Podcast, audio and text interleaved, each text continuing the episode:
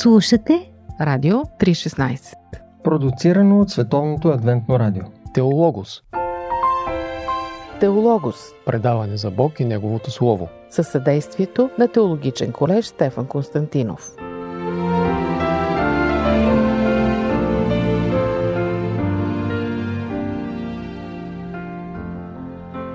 Здравейте, скъпи слушатели! В предаването Теологос вие слушате поредицата Книгата с книгите.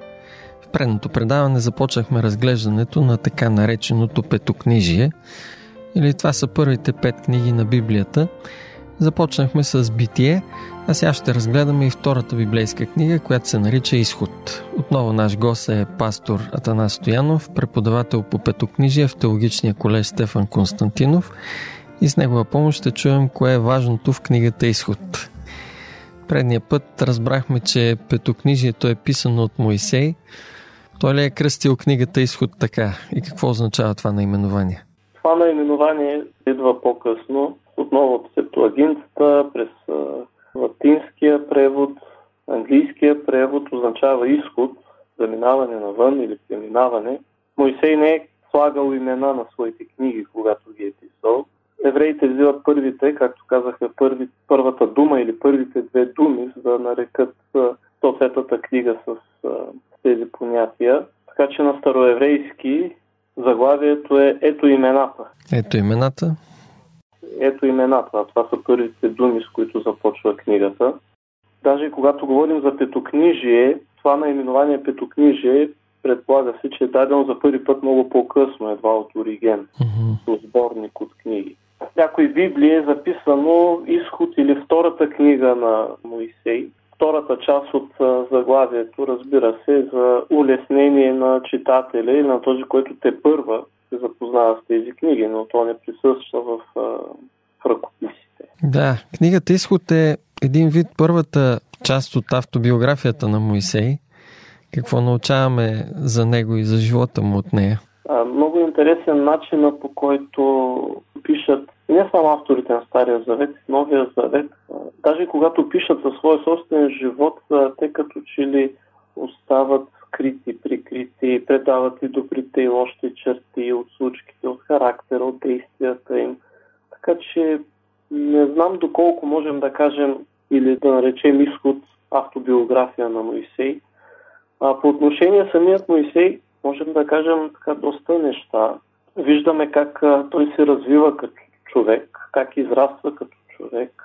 Или с други думи от човек, който е бил готов да вземе нещата в свои ръце и да действа а, без а, съгласуване с Божия план, намерение и воля, той бива наречен по-късно най-кроткият човек. Тоест промяната в човека или на човека е възможна. Mm-hmm. И това, което се случва с Моисей, то е една миниатюра на това, което Бог преследва или желая да се случи с неговият народ. Нали, погледнато в а, така по-голямата перспектива, понеже четем в книгата Изход как Бог освобождава един народ да бъде негов и всички от тези негови опити, една част от тях неуспешни, за да се осъществи тази промяна, така както се случва в характера на Моисей. Има ли някаква информация кога Моисей пише книгата и дали тя е писана по време или скоро след събитията в нея? Със сигурност тя е писана по време на самите събития и случаи. Може да е била и редактирана, т.е. вече оформена като крайен продукт след самите събития, но в самия текст имаме така достатъчно доказателства, като изход 17-14, където се казва следното. Тогава рече Господ на Моисея, запиши в книгата за спомен и предай в ушите на Исуса, тук става дума за Исус Навин, наследника на Моисей като ръководител. Mm-hmm. Но това, което нас не интересува е, че когато Бог казва тези думи, има или е съществувала книга за спомен, в която Моисей е пишал, или един вид дневник, в който той е описвал събитията и преживяванията, през които са преминали, и той и народа. Така че още тогава Моисей е започнал да пише. Ако погледнем един друг текст, числа 33 глава, 2 стих, не се казва отново следното. Моисей по Господно повеление написа тръгванията им според пътуванията им.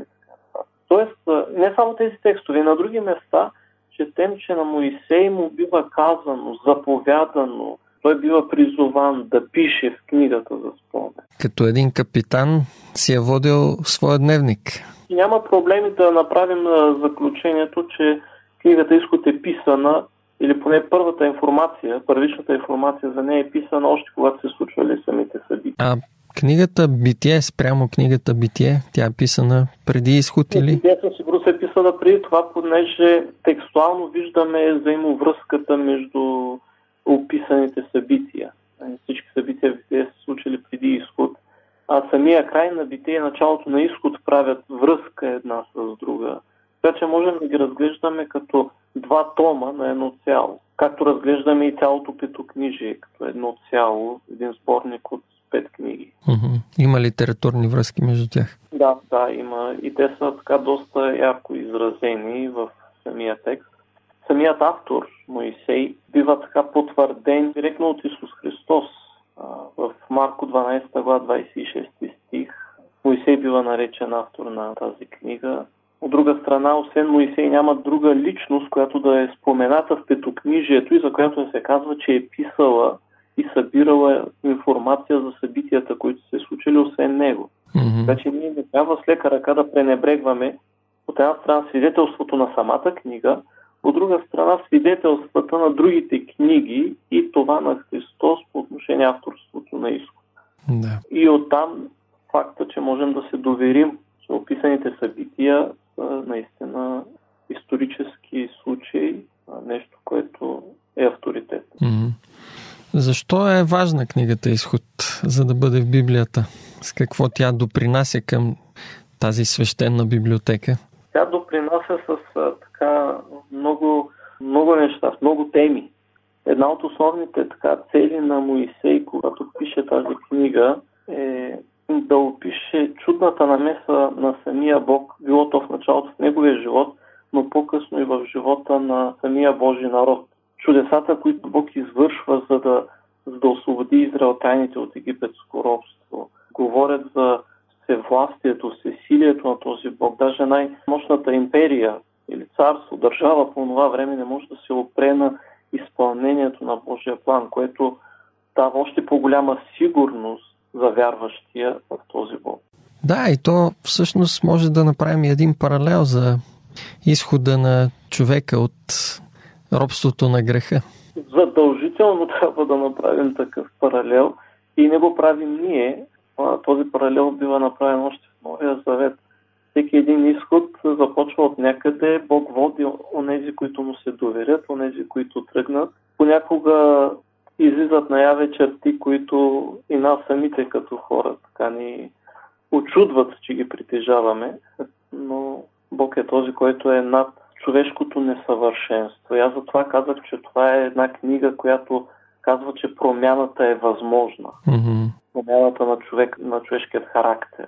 Тя е възможна от зло към добро. Да. Скъпи слушатели, ще продължим след малко нашия разговор и въведението в книгата Изход, втората книга от Петокнижието, с нашия гост, пастората Настоянов. Стоянов. Семейство, любов, ценности, проблеми, всичко това в семейното предаване на Радио 316 по Пантофи.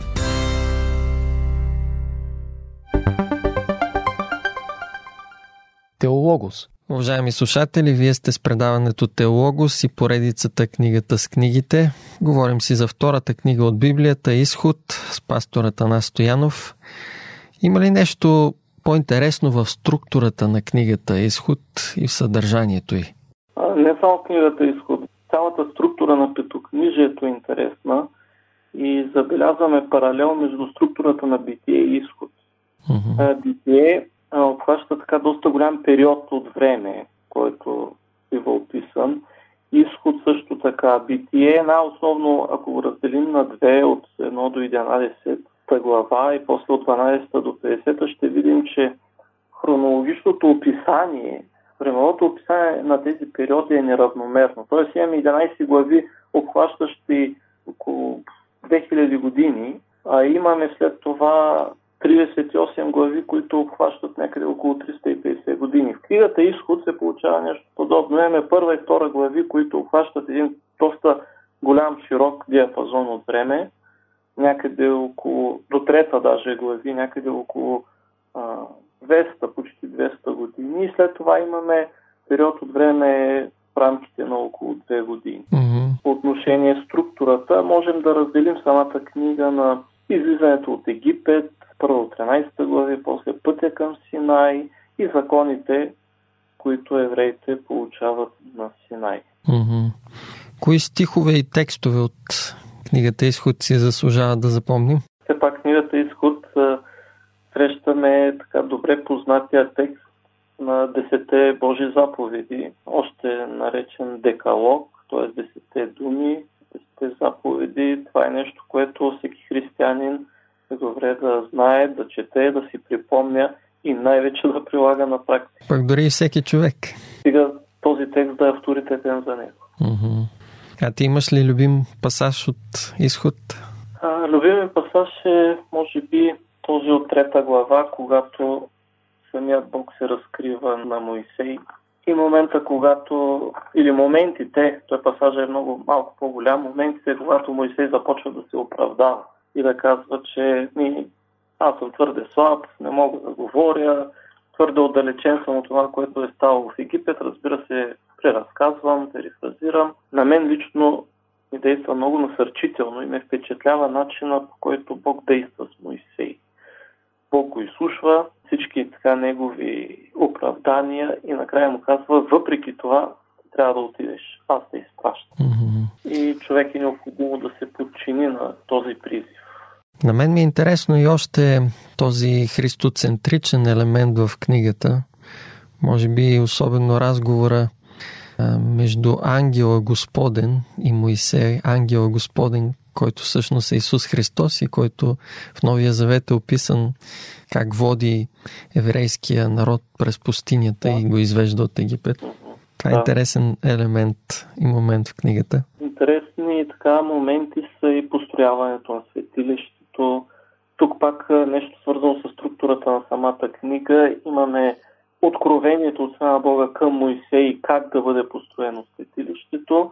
След това имаме падението на, на народа пред златното теле и книгата Изход продължава с строежа на самото светилище. Виждаме как в този строеж участват абсолютно всички. Тоест няма някой, който да каже аз не мога, няма начин, за мен е невъзможно. Всеки, ако така четем внимателно, ще видим, че допринася за строежа на светилището. И тук важното, което трябва да споделим е, че това светилище е построено за да обитава Бог със своя народ, да обитава с хората, те да могат да се срещат с Него, да могат да говорят с Него. Това говори много за този Бог. Светилището не е непременно място, където да се принасят жертви, макар че в нашата представа понякога именно с това го свързваме. Mm-hmm. Но светилището е място за среща с Бога, на човека с Бога. И тук всъщност се ориентираме вече и към веста на Бог, към съвременния човек чрез книгата. Да, да, и, и ето и тук и христоцентризма. Бог, който не иска и не оставя човека сам в неговата нищета, в неговия грех, слиза на тази земя, за да бъде с хората. Mm-hmm. Или другото име на Господ Исус Христос е Емануел, Бог с хората, сред хората. И изключителни връзки можем да направим с Новия Завет и с Филипяни втора глава. Да, и всъщност може би трябва да кажем и е важно да го кажем, че самото светилище реално е и като една сянка, като един образ на Христос, който идва Бога, който става човек, за да обитава сред своя народ. Да, да. И, и това християнската църква е наречена и тяло Христово, светилище. Книгата, в книгата Изход срещаме теми, освен светилището и за свещеничеството, но те са по-развити вече в Левит. Загаднати са и някои празници, mm-hmm. някои практики. А тук трябва да уточним и нещо, което пропуснахме да кажем за десете заповеди. Веднага след тяхното изказване имаме едно тяхно повторение, но не точно повторение, а приложение в реалния живот, според обстоятелствата и времето тогава. Mm-hmm. И когато ние четем текста, е добре да бъдем внимателни. Дали самия текст говори за един общо валиден принцип навсякъде и по всяко време, или за приложението на този принцип в съответния културен и исторически контекст. Понеже ако вземем последното като правило и мото, е, следващата стъпка е директно да го приложим в днешно време, не би се случило нещо много добре. Даже не е правилно така да се постъпва. Mm-hmm. Не е правилно от ексегетична гледна точка. Какво ще промени според теб тази книга в човек, който я изучава внимателно, задълбочено? Тук може би бих добавил и още нещо. Освен внимателно и задълбочено изследване на тази книга е необходимо и посвещение. Връзка с автора на по-друго ниво автора, имайки предвид Светия Дух, който вдъхновява Моисей да, да напише тази книга. А, понеже и днес много хора изследват и четат този текст, със сигурно знаете повече от мен, но нямат връзка с а, самият автор. Така че и двете неща са необходими. А какво ще, ще промени? Самият човек ще се промени. Да. Неговото отношение към Бог, който има план, ръководи своя народ, ръководи отделната личност, има план за нейният живот. Това дава по-голяма сигурност и надежда на човек. От друга страна вижда един Бог, който се разкрива като дълго милостив, жалостив, благ, добър и справедлив същевременно, Бог, който няма налог в други религии. Да, и отново връщайки се на десете заповеди, можем да кажем Бог, който желая да предпази човека от злото, от греха, от нараняване. И да го предпази и да го излекува. Mm. Понеже десете заповеди са и като един вид лечение, което действа профилактично. Може би то повече на профилактиката. да. От а, морална гледна точка. Добре, благодаря ти отново за твоето участие. Благодаря. Скъпи слушатели, следващия път продължаваме с книга, която има едно особено име и тя е продължение, разбира се, на книгата Изход. Това е Левит. Особеното име. Ще разберем какво означава то и защо е важна тази книга. Слушайте ни отново следващия път, когато ще продължим с книгата Левит.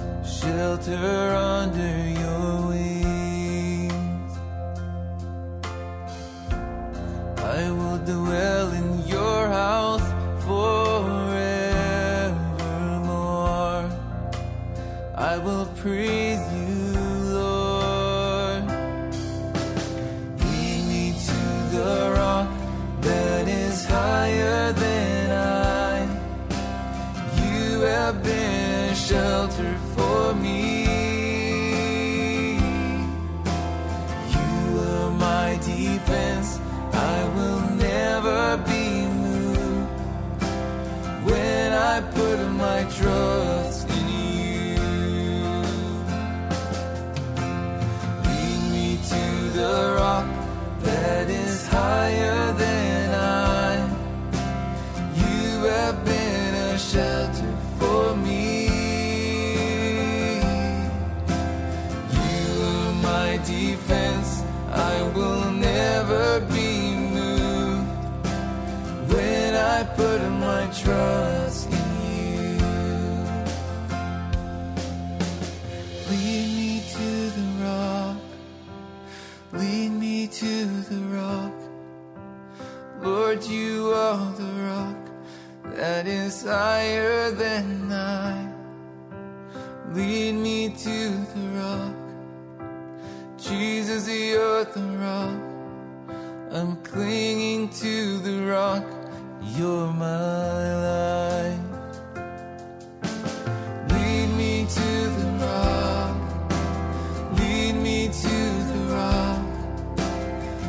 Lord, you are the rock that is higher than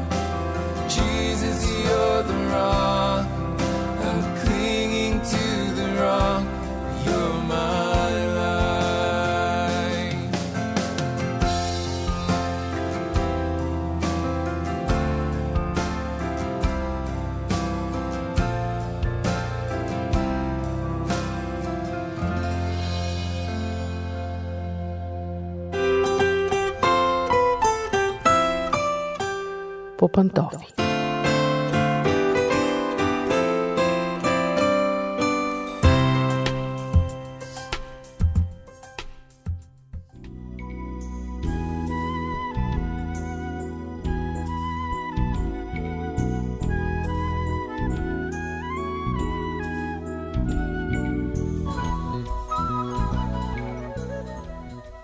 Обичам те. Какво преживявате, когато изречете тези думи или пък ги чуете от устата на важни за вас хора? Как реагира тялото ви? Какво пък често ви пречи да ги изричате? И възможно ли е да обичате грешен човек? Обичането е нещо, което се случва в сърцето. Колкото и да говорим, че любовта е не само чувства, тя е и чувства, които изпитваме със сърцето. Свързваме се с другите през очите, през ума, през тялото, харесваме, влюбваме се, биваме привлечени. Събития, които оставят трайни дири в живота ни, преминават през нашето сърце. Но когато казваме обичам те, ние даваме от себе си. Даваме самите себе си, преживяваме. Всеки човек на земята обича или е обичал. И всеки човек има нужда да бъде обичан.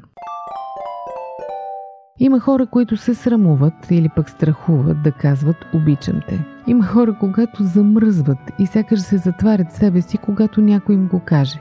Други срещат направо съпротива, често неосъзната. И в двата случая обаче, когато казваме обичам те и когато го чуваме от устата на важен за наш човек, ние получаваме усещане за смисъл, за ценност, за завършеност.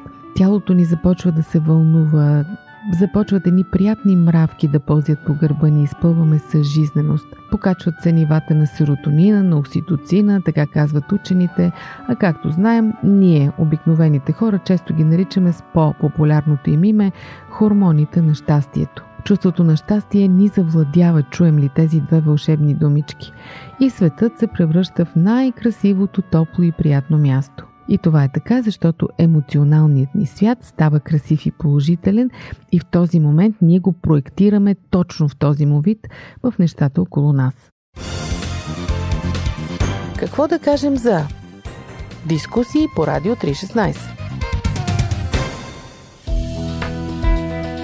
Вие слушате Радио 316. Продуцирано от Световното адвентно радио. Какво пречи на някои хора да си позволят да кажат обичам те? Често причините се коренят в детството, в годините на порастването, на юношеството, тинейджерството. Например, Когато моделът на взаимоотношение между родителите е бил такъв, че те не са си казвали един на друг обичам те, нито пък на детето си. Когато едно израстващо дете през опита си и собствените си преживявания придобие убеждението, че да се казва обичам те е срамно или пък признак на слабост. Това с особена сила въжи за момчетата. Е, много пъти те казват това не е мъжкарско, това са лигавщини. Когато нормите са възпитавали вярването, че няма нужда да се казва обичам те, че важно е да се обича на дело, а не на приказки, достатъчно е да показваме на човека до нас, че го обичаме. Обаче човек обича не само с очите, но и с ушите. Това с особена сила въжи за нас жените. От тук идва същността и смисъла на балансираното присъствие на думите в нашия живот, на баланса между думите и действията в нашите взаимоотношения. Здравословното свързване между хората се случва именно когато има такъв баланс в даването и в получаването, в количеството и качеството, в думите и действията. Когато преобладава само една част, дори тя да е много силно присъстваща, в един момент се оказва недостатъчна и не може да замести отсъствието на другата част. Ако вие само чувате обичам те, обичам те, човека до вас по никакъв начин не го доказва, вие не се чувствате обичани. Но и обратното е вярно. Когато човека до вас наистина се грижи, но никога не ви казва, че ви обича, вие отново се чувствате необичани. Затова е важно да има и говорене, и действие. Тоест, ако не сме се научили в детството, сега е време да се научим да казваме обичам те, чисто сърдечно, с цяло сърце, с сияещи очи. Да го казваме не само с устните, но и с сърцето. Понякога хората, които се въздържат от казването на обичам те си казват, ами ако това не е правилният човек, как да му го кажа? Всъщност, ако вие обичате с цяло сърце, човекът е правилният. А ако изпитвате в себе си съмнения и това ви въздържа от казването на обичам те, тогава означава, че някъде вътре във вас има противоречие. Може би отново причината е някъде в детството, незадоволени потребности, сбъркани отношения с родители, зле положена основа. През всяко свързване с другите в годините ние израстваме личностно и така се обогатява нашият емоционален свят. Когато имаме усещането, че обичаме неправилния човек, обикновено това е защото нашите страхове и сенки започват да пропълзяват. Тези страхове и сенки са натрупани някога, преди този човек да се появи в живота ни. И сега тъмната част започва да преодолява над светлата. Това могат да бъдат неотработени в миналото травматични модели на свързване, било с родител, било с друг важен човек – когато осъзнаем какъв е проблемът ни, когато осъзнаем кое ни пречи да кажем обичам те, от нас се иска да отработим тези стари и вредни модели съзнателно, да пораснем най-сетне, да станем цялостни и здравословно развити личности. Да бъдем пълноценни, не само за себе си, но и за хората, с които влизаме в взаимоотношения.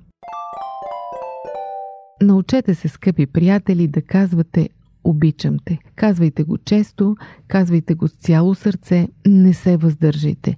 Никога едно обичам те не е в повече. Това беше от мен за днес. Надявам се да съм ви насърчила да казвате обичам те. Аз съм Мира, дочуване до следващия път.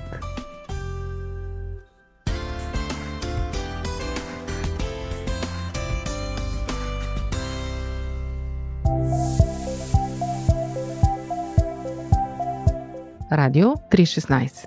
Продуцирано от Световното адвентно радио. Сайт 3-16.bg